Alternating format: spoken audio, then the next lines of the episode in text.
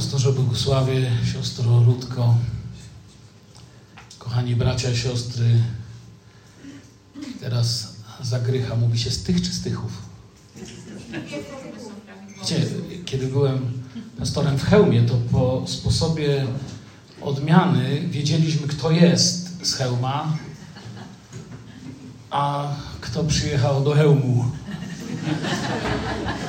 Pewnie w Tychach macie to samo, że po sposobie mówienia nazwy miejscowości od razu wiadomo, kto, znaczy nie licząc takich prawda, wyjątków, które mają doskonałą polszczyznę, jak mój obecny nauczyciel języka polskiego, pastor Lorek.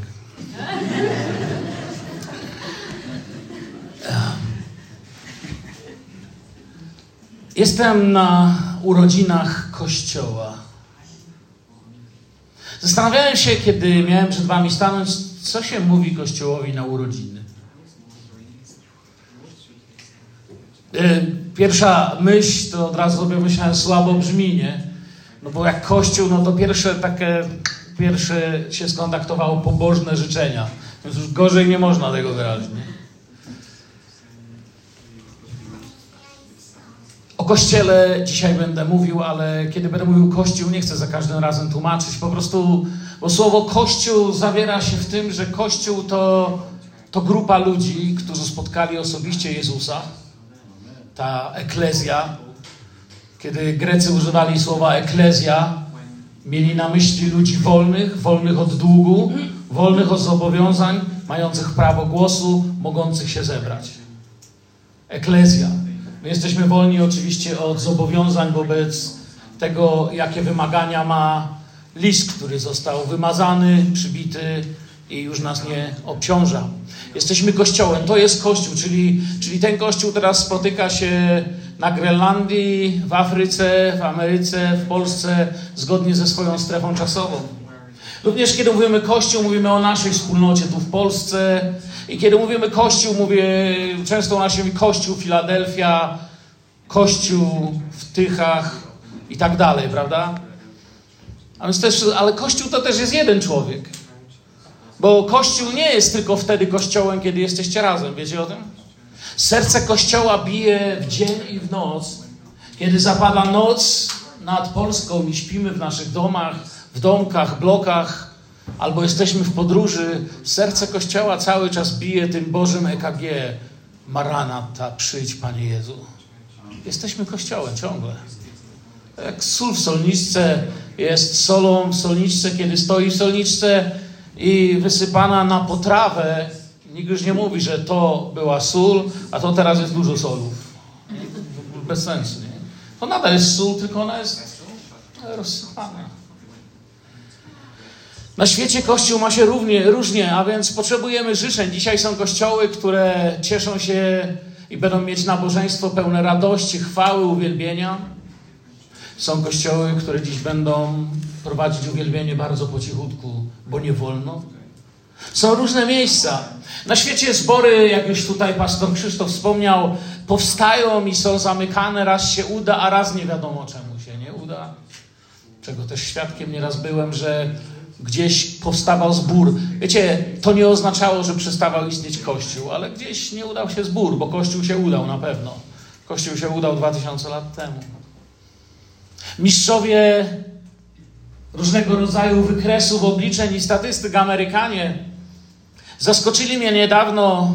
Część tych statystyk zresztą ostatnio na naszym dekanacie wspomniałem i wiem, że nawet niektórzy byli zaskoczeni nimi że co roku, przynajmniej w Stanach Zjednoczonych, powstaje, upada, przepraszam, czy jest zamykanych i zamienianych w coś innego 1500 zborów. Co roku tyle się zamyka. Natomiast powstaje co roku około 700 kościołów i co jest ciekawe, są dużo silniejsze i skuteczniejsze niż tych 1500 zamkniętych. Robią dużo lepszą i potężniejszą robotę. Mówiłem również o tym, w jaki sposób Ewangelia rozszerza się, i to też wspominałem danymi na dekanacie, że jest to ciekawe, bo mnie poruszyły takie badania, które akurat zbory Boże przeprowadziły, że jeżeli 100 dzieci malutkich, o takich jak tam z tyłu siedzą, szkółkowych, 100 dzieci małych, chłopczyk dzieci małych. Jeśli 100 dzieci się nawróci, to po 40 latach badań statystycznych oni odkryli, że z tych 100 dzieci 7% tworzy chrześcijańską rodzinę, czyli 7% z tej stówki znaleziono w kościele jako zdrowe chrześcijańskie małżeństwo i rodziny. Myślę, że można by porozmawiać, nie? Ciekawy temat. Jeśli chodzi o kobiety, odkryto, że na 100 nawróconych kobiet, które się nawrócą, 18% z nich przyprowadza swojego męża i całą rodzinę do Pana. Czyli z tych 100 kobiet 18% tworzą zdrowe, silne rodziny. Szokowały ich badania odnośnie mężczyzn. Że wiecie, my faceci to by niedojrzałość mojej żony, to ja nie wiem, wiecie, gdyby nie ona, to... Ale jednak Bóg coś położył w nas, bo na stu nawróconych mężczyzn, posłuchajcie teraz, pamiętacie, dzieci to było siedem, kobiety to było osiemnaście. Na stu nawróconych mężczyzn 97% z nich jest w kościele ze zdrową rodziną. Ja myślę, że diabeł też to wie. I nieraz byłem świadkiem tego, jak żona modliła się wiele lat o męża, dlatego że facet wstydził się iść do kościoła. Nawet w Polsce powstało kilka książek. Jedną z nich czytałem, dlaczego mężczyźni nie chcą chodzić do kościoła. Jak mówią Amerykanie, make long story short, czyli żeby nie opowiadać o książce, najczęściej chodziło o to, że chłop chce, żeby się coś działo. Kobieta cieszy się relacją, pokojem, tym, że znów spotyka tych ludzi, potrafi usługiwać tym samym ludziom. Facet chce, żeby się coś działo. Jak wiecie, nie ma wroga, no to się między sobą pobijemy, nie? Żeby się działo, pójdziemy na jakiś coś tam, nie? Trochę żartuję, ale jest w nas, w każdym z nas, to DNA, które sprawia oto Kościół. Pamiętam jednego z moich wielkich mentorów życiowych, człowieka, który daleko, daleko, głęboko w Rosji, kiedy jeszcze mieszkaliśmy w Rosji, powiedział takie słowa, które wtedy wydawały mi się takie nadwyrost, dopiero wielki, niezwykle, rzekłbym, przez takie Boże prowadzenie miałem dopiero zobaczyć, jaka to jest wielka prawa. Powiedział do mnie i do mojej żony, i do paru z nas zebranych wokół niego. Mówi, w Kościół jest się brzemiennym. Bo myśmy byli misjonarzami, wiecie, przez te wiele lat. Dosłownie, wiecie, on w języku rosyjskim powiedział, nawet to powiem prościej, w Kościół jest się w ciąży. Ja na początku Dziwne dla mnie to było porównanie, nie? Kościół mi się kojarzyła modlitwa, gołąbek ewentualnie stępuje, coś w tym stylu, nie? On mówi, w Kościół jest się jak w ciąży. Jesteś w tak bliskiej relacji jak misjonarz, że zaczynasz nosić w sobie marzenie. Ja myślę, że to się stało tutaj, że byliście brzemienni w Kościół. Czujecie teraz piękno tego słowa? To jest piękne słowo. Ta brzemienność polega na tym, że czujemy, że to się stanie, prorokujemy, że to się stanie, nosimy ten Kościół w sobie. Przez moje pastorowanie, wiecie, przez te, powiedzmy to, to nam, ja wiem, do prawie 30 lat, to byłem pastorem takiego zboru, że mieliśmy trzy babcie, jednego pijanego dziadka, moja żona i ja. Taki kościół mieliśmy. Jak ja nie mo- I to był też kościół. Taki był początek. Wiecie, wiem, co to znaczy przyjść z gitarą do zimnego domu kultury, gdzie otwieram kluczem, nikogo nie ma w niedzielę, przychodzą trzy staruszki, jeden gościu, który nie bardzo w ogóle kojarzył, co jest, jemu się kościół z konsomołem mylił. Kiedy ja nie mogłem przyjść, bo nie wiem, byłem chory albo gdzieś potrzebowałem w głąb Rosji wyjechać, moja żona brała magnetofon, kasetę z kazaniem i szła i zaśpiewali coś, włączyła im kazanie na kasecie, posłuchali i to też był Kościół. Spełniał definicję. Ale pamiętam, jak on powiedział, w Kościół się jest brzemiennym. To jest tak, jak matka mówi, to się nosi, to się marzy. To, to ty, ty, już wiesz, jak się to będzie nazywać, wiesz, co robisz. Jak spotkacie miłośnika Kościoła, takiego właśnie pastora, misjonarza, starszego zboru, To z nim porozmawiasz oczywiście o wszystkim. To nie jest fanatyk, z którym się o niczym nie da rozmawiać, ale najwięcej to ci będzie opowiadał, teraz robimy to, teraz robimy to, teraz robimy tamto, teraz to spróbujemy zrobić tak, teraz tak. Z nim jakbyś, wiesz, jak spotkasz matkę z dzieckiem, to to samo będzie tylko o dziecku, nie? On, jest, on po prostu był brzemienny w ten kościół. Czasami musiał ratować jego życie, kłaść za nie. Czasami ten kościół kosztował go wszystko. Pamiętam, kiedyś spotkaliśmy z moją żoną w naszym jeszcze moskiewskim mieszkaniu. W pokoju przyszedł do nas człowiek, o którym myśmy wtedy w ogóle nie bardzo kojarzyli, że to jest legenda rosyjskiego kościoła, że wielu ludzi chciałoby mieć takiego gościa. Po prostu był w naszej szkole, podzielił się, no to ja go na korytarzu złapałem. Mówię, bracie, czy przyszedł na kawę? Jesteśmy z Polski. O, bo przyjdzie na kawę. To był biskup Fiedotow, nieżyjący już. Napisał książkę Sorokoletnie Płodzieżestwie po pustyni. Opowiadał, jak Bóg go powołał do poprowadzenia kościoła w najgorszych stalinowskich czasach. Łącznie Fiedotow spędził 18 lat w gułagach, w obozach ciężkiej pracy, gdzie starczyło tylko powiedzieć: Nie wierzę już w Jezusa i Kościół. I podpisujesz zwolnienie. Tylko tyle. On nie musiał być antychrysta wyznawać, krzyża do góry nogami wieszać, żadnych takich głupot. Starczyło powiedzieć tylko, że nie wierzysz. I opowiedział nam zresztą w tej książce, również zapisał tą historię. Mówił, Bóg dał mi w tym proroczym słowie, że daje mi określoną, już nie pamiętam teraz w książce, on napisał dokładnie, ilość lat, którą będę mógł prowadzić ten kościół. I ja wierzyłem, że On mnie w tym poprowadzi aż do pewnego momentu.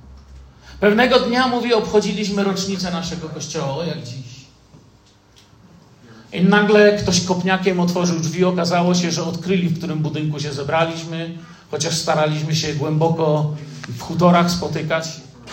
Budynek został otoczony, ludziom pozwolono pojedynczo wychodzić, wszystkich spisywano, dlatego że był poszukiwany listem gończym jako buntownik. I on uciekł do kuchni i stanął w kuchni i mówi, Boże, nie minął jeszcze czas, który od Ciebie dostałem, ale z tego miejsca nie ma wyjścia. Stąd nie ma wyjścia, stąd się nie da uciec.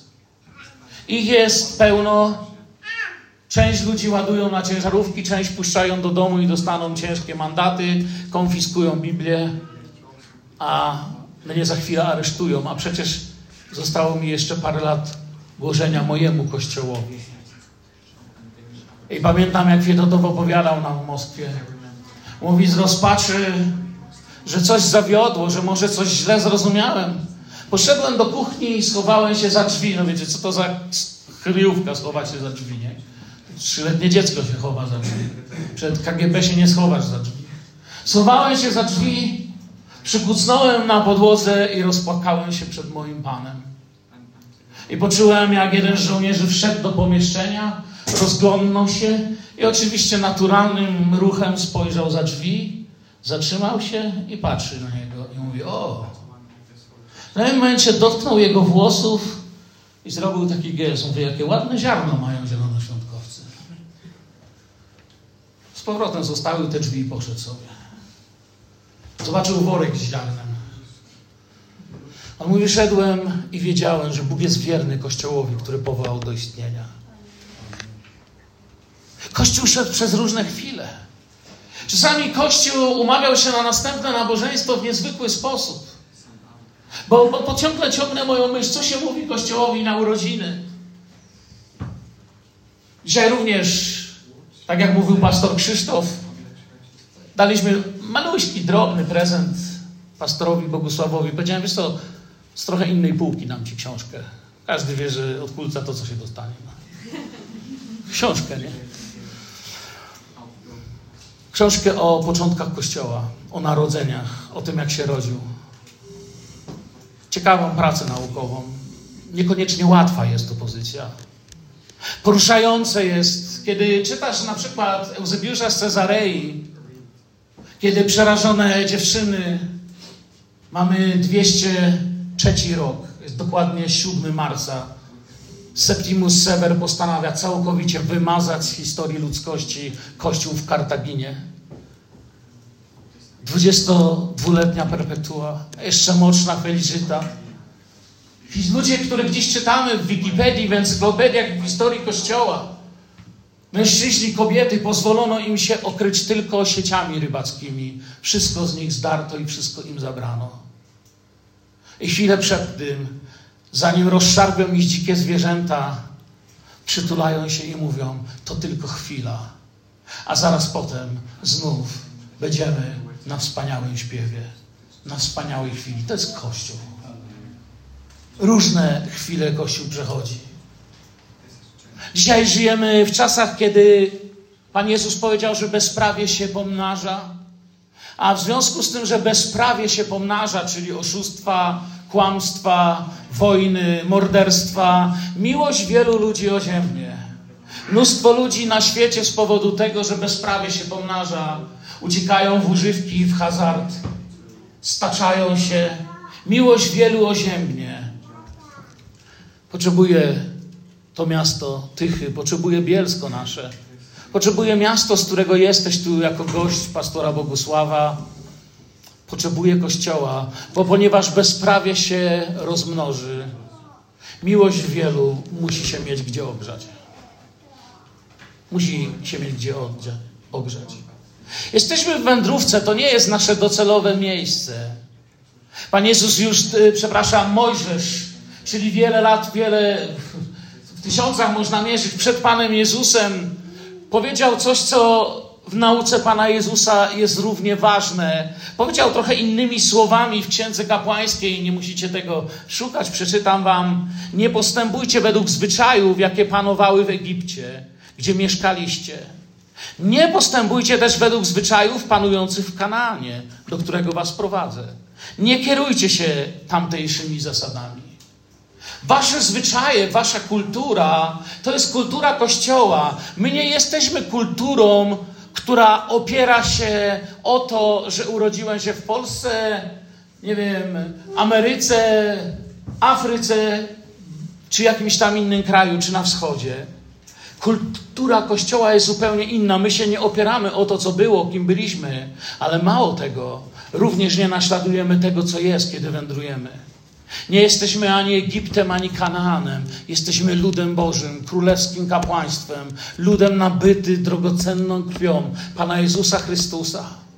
Mamy inną kulturę. Nasza kultura mówi Ty pierwszy. Nasza kultura mówi słowa przepraszam, proszę, dziękuję. Nasza kultura wyraża wdzięczność. Nie mówimy w tym samym języku, co ci za oknem, bo w ich języku jest kłamstwo, plotka i oszczerstwo. W naszym języku tego nie ma, ponieważ my jesteśmy innym narodem.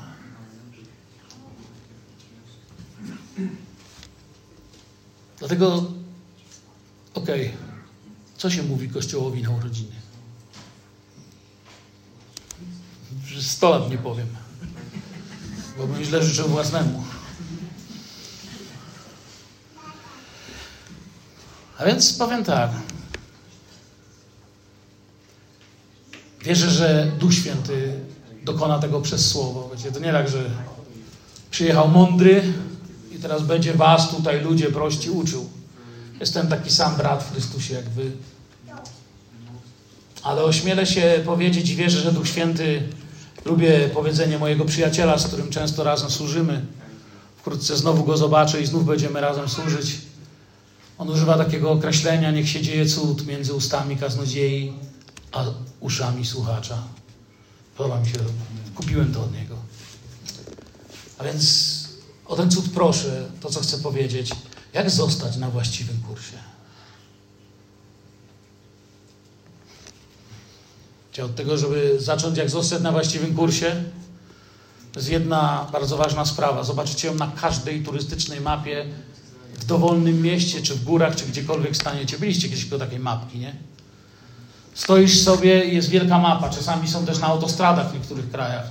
Ale jest jedna bardzo ważna rzecz dla obcego człowieka. Pewnie jak jesteś swój, no to, to się połapiesz choćby po miejscowościach, nie?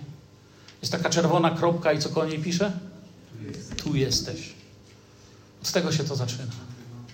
Muszę wiedzieć, gdzie jestem, żebyśmy w ogóle mogli mówić o właściwym kursie. Często u siebie w kościele powtarzam, że jeśli chcesz wiedzieć, gdzie jesteś, to to, to jest dość proste, bo możesz być tylko w jednym z czterech miejsc. Są cztery miejsca, w którym każdy z Was jest, zaczynając od tego brata, każdy z Was mógłbym podejść i powiedziałbym jedno z tych czterech miejsc. Gdzieś w tych czterech miejscach jesteś, nieraz to powtarzam w Filadelfii. Te cztery miejsca nazywają się poznać Pana, doświadczyć wolności w Panu, przyjąć Jego powołanie, służyć. W którejś z tych trzech miejsc, czterech miejsc jesteś? Albo potrzebujesz dziś Go poznać, albo już Go znasz, ale doświadczyć Jego wolności. Kiedy doświadczasz Jego wolności, przyjąć Jego powołanie, a kiedy przyjmiesz Jego powołanie, zmieniać świat. I często, kiedy mówię zmieniać świat, to mam na myśli nie y, na zasadzie, że zmieniam świat, że głoszę do stu tysięcy ludzi. Wiecie, jedni zmieniają świat, że głoszą do dwóch ludzi, pięciu ludzi, pięciu tysięcy, a inni zmieniają świat miłością Chrystusa, myjąc staruszkę w hospicjum albo pomagając komuś, kto nie może, ale zmieniają świat. A więc gdzie jesteś? Gdzie jest Twoja czerwona kropka? Poznać Boga, przyjąć Jego wolność, przyjąć Jego powołanie, zmienić świat. Nasza kropka w tej, tej chrześcijańskiej mapie, tak jak sami powiedzieliście, na tych świeckich mapach, przy tej czerwonej kropce pisze tu jesteś. Nasza czerwona kropka ma trochę inny napis. Wierzę, że na naszej czerwonej kropce jest opisana Hebrajczyków 13:8.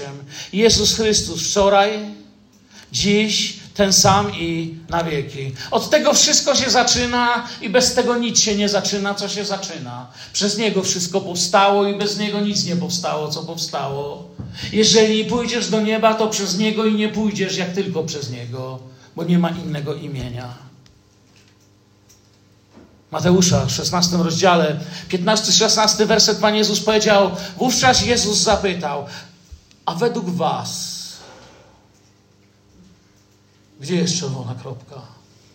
Parafrazuję oczywiście. Zapytał, a według was, kim jestem? Wtedy Szymon Piotr wyznał, Ty jesteś Chrystusem, synem żywego Boga. I w ogóle stąd można zacząć. Bo świat go musi poznać. Świat czasem nie, nie, nie pojmuje, po co jest Kościół. Przypomina mi się zabawna historia z pamiętników wesleyowskich, kiedy płynął statkiem. Dwóch ludzi zobaczyło, że odmawia sobie alkoholu. Zaczęli się z niego podśmiewać, dwóch gości.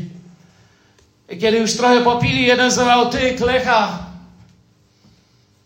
ty wiesz, że jesteś bezrobotny, bo usłyszeliśmy, że diabeł nie żyje.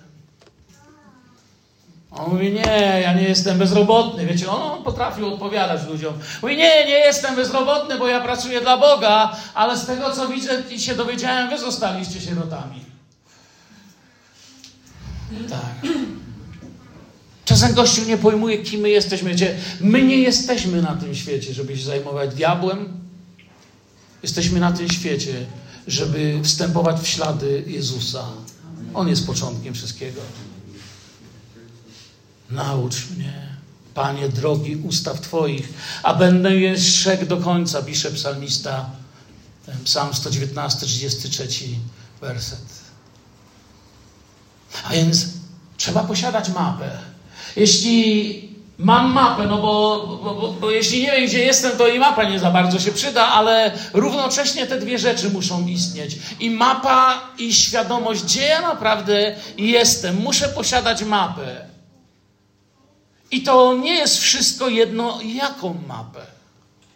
Muszę posiadać właściwą, bo ta właściwa mapa coraz częściej bywa nielegalna w tym królestwie, przez które przyszło nam pielgrzymować.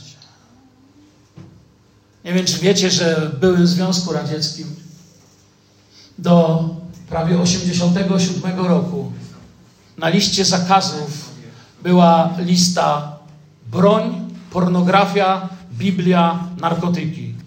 Pomiędzy tym, czujecie? Muszę posiadać mapę, owa mapa bywa nielegalna. W naszym kraju dziękujmy Bogu, że to jest legalne, że mamy ją. Prawie każdy z Was ma w kieszeni z pięć przekładów, bo ma telefon. Jak nie więcej. Możecie przynieść i nikt Wam nie powie nic, jeśli nawet dziesięć papierowych Biblii przyniesiesz sobie ze sobą. W domu ich mamy kilka, mamy wolność, mamy mapę i jak mówię, nie wszystko jest jedno, jaką mapę mamy. Moją mapą jest Słowo Boże. Amen. Każdego namawiam, aby co roku jeden raz przeczytał Biblię. Wiele razy u nas na kazaniu w zborze mówię, jak nie wiesz, jak to robić, napisz do mnie maila. Wyślę ci program na telefon, pozwoli ci przejść w ciągu 49 tygodni całą Biblię. Kiedy przyjmuję w moim biurze ludzi, którzy zaczynają mi opowiadać o problemach, to są różne problemy. Zawsze początkiem każdego problemu, jak do niego idziesz, jest, począt, jest to, że przestał ktoś czytać Słowo Boże. Nie czytać w sensie gazetowym, przestał w nim trwać. A więc potrzebna jest mapa. I to musi być mapa, która pokazuje prawdę. Wiecie, byli ludzie, którzy rozpętali na przykład II wojnę światową. Dla nich mapą stała się książka napisana przez szaleńca, którą zatytułował Moja wojna.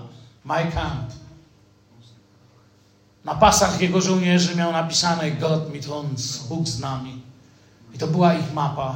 Mapa, która poprowadziła ich w przepaść rozpaczy, Holokaustu, pustyni. Dzisiaj jest kilka takich map na świecie, według których ludzie żyją i idą. Niedawno przed wyborami byli tacy, co mi tłumaczyli, dlaczego powinienem głosować na to, a nie na tamto. Czemu to ja powiedziałem zawsze, Kościół, poglądy Kościoła prawdziwego, skupionego na Chrystusie nie są poglądami prawo-lewymi. Nasza decyzja nie jest decyzją prawo czy lewo. Nasza decyzja to jest góra czy dół. Tego, co w górze, szukajcie. Tego, co w górze, wyczekujcie. Po prostu dla mnie, wiecie, wszystko jedno, czy to nazwiesz prawicą, czy lewicą. Powiem Ci, co chcę. Chcę mówić Ci prawdę, chcę Cię szanować, chcę Cię nie kłamać. Nie chcę kraść. Chcę dawać, rozdawać, modlić się o Ciebie, nosić czyste myśli i ani myślą, ani uczynkiem, ani żadnym innym zaniedbaniem nie zdradzić mojej żony, moich dzieci, rodziny kraju i kościoła, który kocham. To się nazywa prawica czy lewica? To moje poglądy właśnie są. Po drugie, muszę ufać mapie, którą mam, bo jak powiedziałem, to musi być prawdziwa mapa, i Słowo Boże mówi w Księdze Przysłów, określa naszą mapę, czyli Biblię. Każde słowo Pana jest prawdziwe. On jest tarczą dla tych, którzy Mu ufają. Każde oznacza każde. Każde słowo Pana jest prawdziwe. Choć to, co pokazuje czasami Biblia w Twoim i w moim wypadku, nie zawsze zgadza się z tym, gdzie ja chciałbym skręcić. Czasami wydawałoby mi się, że lepiej by było inaczej. Ale Biblia mówi nie. Tak jest lepiej. My chcemy w lewo, ale mamy mapę, a ona mówi, że w tym wypadku w prawo. My chcemy tak, a mapa mówi, że nie, nie, nie, inaczej.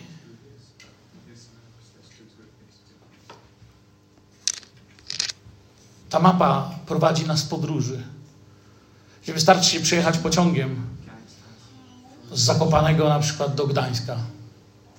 Żeby zobaczyć, że w miarę jak jedziesz pociągiem, zmienia się krajobraz. Zauważyliście? Tu jest inaczej, w centralnej Polsce jest inaczej. Oczywiście nie są to może tak olbrzymie zmiany, jak wiecie, między Grenlandią a, a nie wiem, a sawanną. Ale widać, że się zmienia. Troszeczkę są różne rejony w Polsce. Podobnie jest człowiek, który wędruje według tej mapy, zmienia się krajobraz jego życia. Nie da się spotkać Jezusa i pozostać nieprzemienionym. Nie da się, żebyś żył wcześniej w brudzie, rozpaczy, dole, ciemności i depresji. Spotykasz Jezusa, wstępujesz w Jego ślady, idziesz Jego śladami i krajobraz się nie zmienia. On się musi zmienić, jeśli idziesz za Jezusem. Taki jest fakt, kropka, koniec, amen. W chrześcijańskim, naszym języku to się nazywa świadectwo wiary, świadectwo przemienionego życia. Tak czy nie? Amen. No nic, no nawróciłem się. No i no nic, no nawróciłem się. Nie, wiecie, każdy, kto mnie zna, nawet bez mojego opowiadania, wie, co Bóg zrobił w moim życiu. Zmienia się krajobraz, krainy. Bo jeśli ciągle w moim życiu jest to samo, to znaczy, że błądzę, że gdzieś się zgubiłem. Jeżeli pięć lat temu byłeś w tym samym miejscu, w którym jesteś dziś, to oznacza, że albo nie używasz mapy, albo się zgubiłeś. Albo być może chodzisz w kółko. Bo ja rozumiem, że na świecie można być, nie wiem, nerwowym, rozbitym, można kraść, można kłamać i można co założyć, bo świat na to pozwala, jemu to nie przeszkadza w wielu wypadkach. Ale kiedy ruszasz według tej mapy i rozpoczynasz spotkanie z Bogiem, które prowadzi do wolności, wolność prowadzi do rozpoznania powołania, a powołanie do przemiany świata, musi ci się zmienić krajobraz. No, no nie, nie ma siły, no, no musi się zmienić. Nie może być ciągle pustynia. Przez tyle lat byłem kapelanem więziennym. I kiedy nasi więźniowie się nawracali, odpowiadałem za grupę 350 Rosjan. Kiedy się nawracali, to wiecie, to właściwie oni to słowo wymyślili, a ja od nich przejąłem. Bo często, kiedy ich pytałem o ich życie, to nie jeden, nie dwóch, ale ja nie wiem, czy to jest rodzaj wyrażania się, czy to tak w naszym tamtym więziennym kościele wyszło, ale wielu z nich mi powiedziało, bracie, do spotkania z Jezusem. Ja mówię teraz o naprawdę nawróconych więźniach. Wiecie, myśmy tam mogli być od 9 rano do 21. Ile dni w tygodniu chcieliśmy. Mieliśmy budynek kościoła na zonie. Tam jest zupełnie inne warunki. Tam nie są takie więzienia y, w Unii Europejskiej, czyli podzielone na cele. Tam są tak zwane zony. I na tej zonie mieliśmy kościół. I on często mówił, bracie, kiedy było spotkanie naszej wspólnoty, cóż ja Ci będę mówił, mógłbym Ci tylko zło powiedzieć. Powiem Ci tak, moje życie to jedna wielka pustynia. Na tej pustyni zginęła moja żona, moje dzieci, moje marzenia, wszystko, co kochałem. Wtedy czytasz Słowo Boże i ono nagle zaczyna płonąć prawdą, której do tej pory nie pojmowałeś. A ja, mówi Wszechmocny Pan, przywrócę Wam plony lat, które pożarła szarańcza. Mówi, odnowię to, ja to zmienię. Tak to jest. Musisz wiedzieć, gdzie jesteś. Amen? To jest to, co chciałem powiedzieć. Wiecie, przypomina mi się dowcip, nie wiem na ile większość teraz zna angielski. Kiedy go pierwszy raz słyszałem, nie znałem angielskiego i nie wiedziałem nawet czemu jest śmieszny. Wiecie, ja pochodzę z pokolenia, gdzie angielskiego nie było w szkole. Była inna lekcja zamiast angielskiego. To ciocia, to papa, dziadzia i tak dalej. Cztery tankisty i sabaka. I żeby było wesoło, wielu ludzi mnie kolarzy z Rosją. Jak chcecie wiedzieć, to siedziałem z ruskiego w szóstej klasie. A to nic. Co to jest z wiecznością? Mój angielski, wtedy był, to taka dygresja tylko, kiedy mnie spytali pierwszy raz, jak poszedłem do szkoły, bo tam były lekcje po rosyjsku i po angielsku, kiedy przeprowadziliśmy się z Gosią do Moskwy. Mówią, angielski znasz? Ja mówię, no okej, okay, Pepsi, Coca-Cola. A rosyjski znasz? A, da, nie, spasiba, sabaka. I tak żeśmy kończyli szkołę. Nawet pamiętam, nasz ciągle w ramach dygresji duży jedzie, ja jestem dygresyjny jak satelita. Kiedy pisaliśmy z żoną test, żeby nas określili, gdzie jesteśmy i tam było pytanie, является ли Duch Święty Bogiem? Ja mówię, pewnie, że nie. Zostałem wezwany do dyrektora.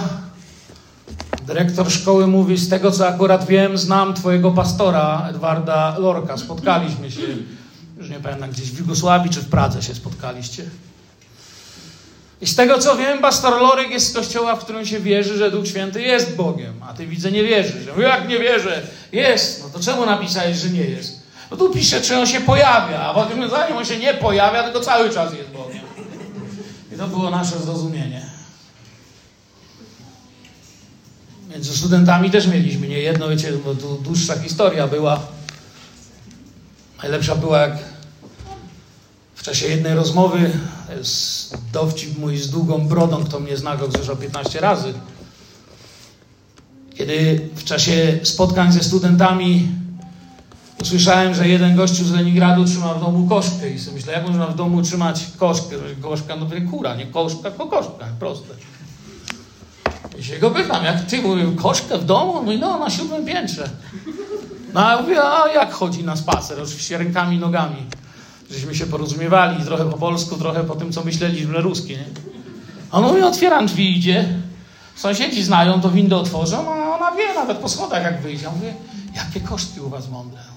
U nas to dziury nie potrafią wieczór znaleźć. A wasza wie gdzie siódme piętro, sowiecka. Ja mówię, wiesz, u nas są koszki, ale my kosz, koszki, no to jemy ich jajca i zupę robimy. On spojrzał na mnie jak na barbarzyńcę, słuchajcie. Później się okazało, że on mówił o kocie, a ja o kurze.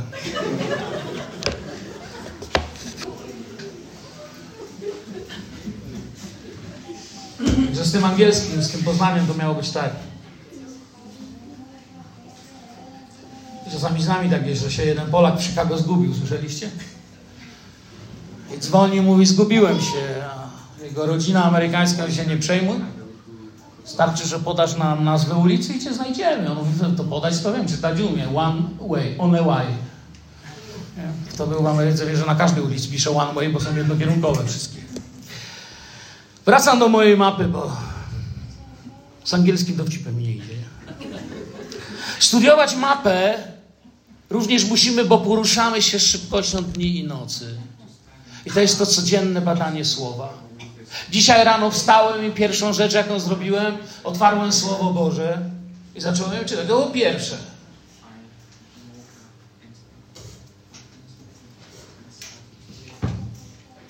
Potem jest reszta. Bo mapa przewidziała i oznaczyła wiele kłopotów. Są różne mapy. Kto z Was zna geografię trochę, czy miał w szkole? Są mapy ogólne i dokładne. Są takie jeden do 100 tysięcy, jeden do iluś tam. Mapy, na których widać dosłownie nawet kamyki, bardzo małe, jakieś turystyczne, czy dla globtroterów. A są mapy wielkie, na całą ścianę, gdzie wszystkie kraje są. To słowo jest jak mapa codziennych naszych decyzji kierunku i tego Wam, kochany zboże, tu w tych Achrzyce. Miejcie tą mapę otwartą. Kierujcie się, niech do Was przemawia. Ona, ta mapa pokazuje rzeczy, w które ludzie nie mogli uwierzyć, nie wierzyli. Nauka niedawno, cóż, kiedy zaczęli słuchać kosmosu, odkryła i mówi, mówi nauka, szum kosmiczny jest szumem, który jest bardzo synchroniczny. A księga Hioba, czyli patrząc na to, która księga w Biblii jest najstarsza, mówi, że gwiazdy, jak synowie Boży, jednym chórem radośnie się odezwały. Dawno to mówi. Wiele rzeczy mówi. Nauka odkryła, że krew to życie. A Mojżesz lekko od Pana napisał, życie wszelkiego ciała jest w jego krwi. Ta mapa mówiła, że nadejdzie odkupiciel. Ale dla ludzi to było dużo, poszukiwali go według swego serca i dlatego Pana chwały ukrzyżowali, jak mówił do nich Piotr. Mówi, że nastanie nowe królestwo, gdzie śmierci już nie będzie ani smutku, ani łez, ani narzekania. Trzymajcie tą mapę, idziemy w tą samą stronę. Też się staram trzymać tą mapę. I teraz poznałem bardzo ważną rzecz dotyczącą mapy. Pamiętajcie, że kiedy spoglądasz na mapę i twoja wędrówka nie zgadza się z mapą, to nie możesz skorygować mapy, tylko musisz skorygować siebie. Amen? Nie może być tak, że sobie, no trudno, tu jest, no tu narysuję ulicę, na której, niech tu będzie ta ulica, co ja chcę. Nie? nie każdy ma pokorę, by się przyznać, że się zgubił.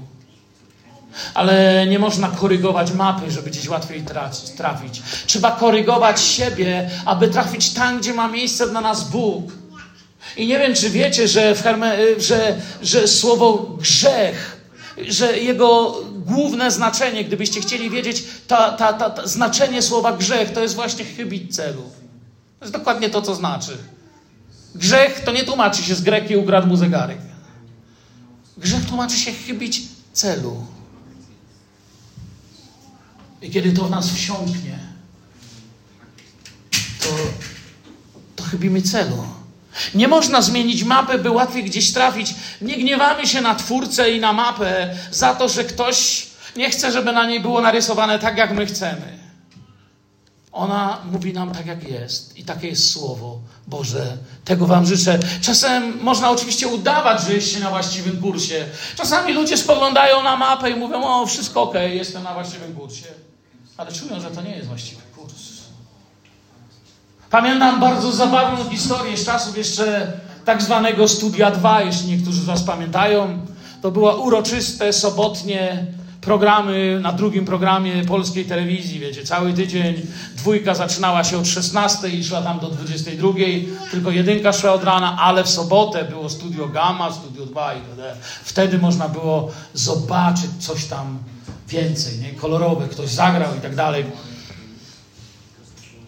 I pamiętam, że wykorzystali wtedy, chyba to był gość, nie pamiętam już, z Etiopii albo y, z Etiopii, albo w każdym razie z któregoś z afrykańskich krajów, a więc wiadomo, że bardzo się w tamtym czasie w Polsce wyróżniał.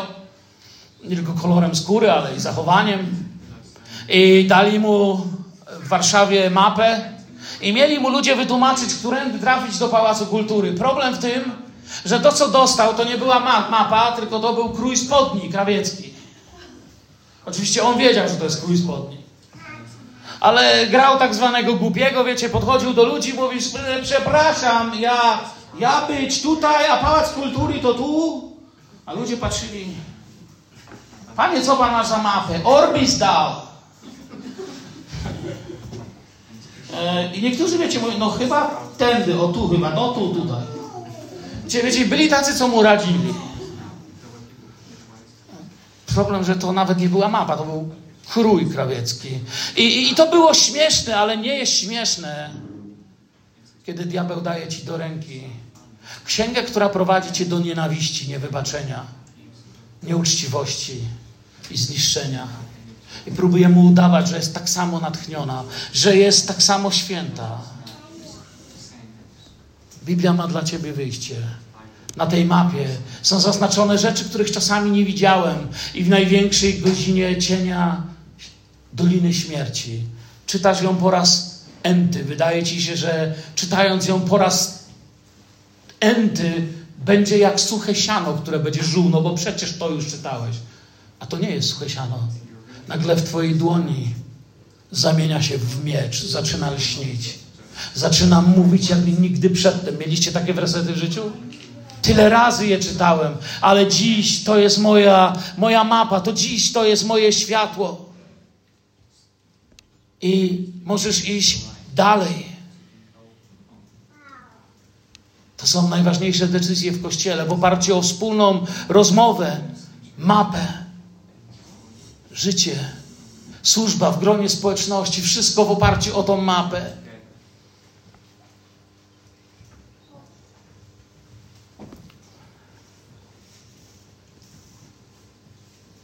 Kończąc. Jeśli masz mapę, jeśli wiesz, gdzie jesteś, to nic nie pomoże, jeśli usiądziesz i zostaniesz, gdzie jesteś. Trzeba wstać i iść, nie odkładać na jutro. Pamiętacie Łukasza 17-19? Wstań, Twoja wiara Cię uzdrowiła. Dziś jest dzień zbawienia. Nie da się dziś jeździć po Polsce z mapą z 39 roku. Mam w domu atlas dla kierowców z 20 chyba 8 czy 9 roku. W każdym razie z dwudziestolecia międzynarodowego. Nie, wiecie, Polska miała inny kształt. Nie da się dziś według tego jeździć. Nie działa. Ale ta mapa, którą mam tutaj, słowo mojego Ojca z nieba, Biblia, która jest mapą mojego życia, ona jest bardziej aktualna niż gazety, które ukażą się jutro. Jest bardziej aktualna niż wiadomości, które za tydzień będą na bezdechu w emocjach podawać, co to się wyrabia. Ona już jest bardziej aktualna niż książki, które wydadzą za 20 lat. Dlatego mogę zostać na właściwym kursie. A więc wstań, Twoja wiara uzdrowiła Cię. Panie, ale w którą stronę mam iść? Był człowiek, który próbował różnych sposobów. Wkrótce, pewnego dnia, miał być poprowadzony na ścięcie mieczem. zdarzyła się ciekawa sprawa, jak mówią historycy Kościoła, ponieważ kiedy szanujący go legioniści rzymscy za to, jakim był prawym człowiekiem, ale niestety musieli go ściąć, wykonać rozkaz.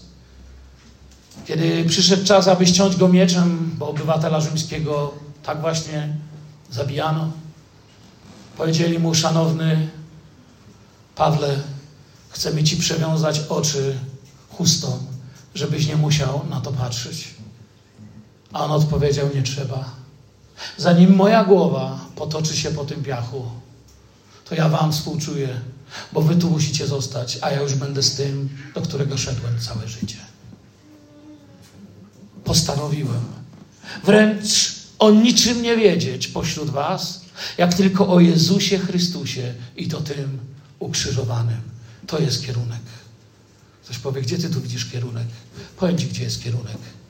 Kto chce pójść za mną, niech powie, że on to nie on, że jego prawa to nie jego prawa, że jego szansa, by się gniewać, to nie jego szansa, by się gniewać, że jego możliwości, by tupać nogą, mówić, że ma rację, to nie jego możliwości, by tupać nogą, mówić, że ma rację. A mówiąc to językiem biblijnym, kto chce pójść za mną, niech się zaprze samego siebie, weźmie krzyż i mnie naśladuje. A wtedy między nami pojawi się wiele, wiele, wiele więcej tego, co ostygło w tym świecie miłości. Krzyż nie był narzędziem rozrywki, był narzędziem rozprawiającym się z naszym ego. Pamiętajcie, Kościół, który idzie według dobrej mapy, ma te dwie rzeczy, którymi się orientuje. Wie, gdzie jest w Chrystusie i wie, dokąd idzie. Bez tego się gubi. Jeżeli to stracimy, to zamienimy się w grupę ludzi, wiecie, czasami się zastanawiam, skąd się wzięły takie kościoły, które mówią ludziom, że Bóg chce, żebyś był bogaty, szczęśliwy, miał kupę pieniędzy i żadnych problemów. Ja myślę, że zawsze, kiedy Kościół przestanie zwiastować krzyż i powtórne przyjście pańskie, będzie musiał zwiastować bogactwo i zachłanność, bo niczym innym ludzi nie utrzyma. A więc, czy masz właściwą mapę? Nie wiem, którędy Cię Pan poprowadzi, ale wiem, że idziemy w tą samą stronę. Postanowiłem nic innego nie umieć, jak tylko Chrystusa. To nie skłonność do niewiedzy o innych rzeczach, ale właściwe światło na wszystkie rzeczy. Zmieniają się sytuacje. Ziemskich królestw czas skończy się wnet. Zmieniają się warunki, ale nie zmienia się kierunek. O ludzie, tyle jeszcze bym wam powiedział. Amen. Niech Pan was błogosławi. Widzicie, taka jest nasza mapa. Mógłbym teraz opowiadać, jak iść z tą mapą, a potem jeszcze bym wam najchętniej opowiedział krajobraz tej nowej krainy, do której z nią wejdziemy. Wow. Dobrze, pastor Krzysztof powiedział, pastorzy jak tu wyjdą, to w wieczność przechodzą. Niech Pan was błogosławi. Amen.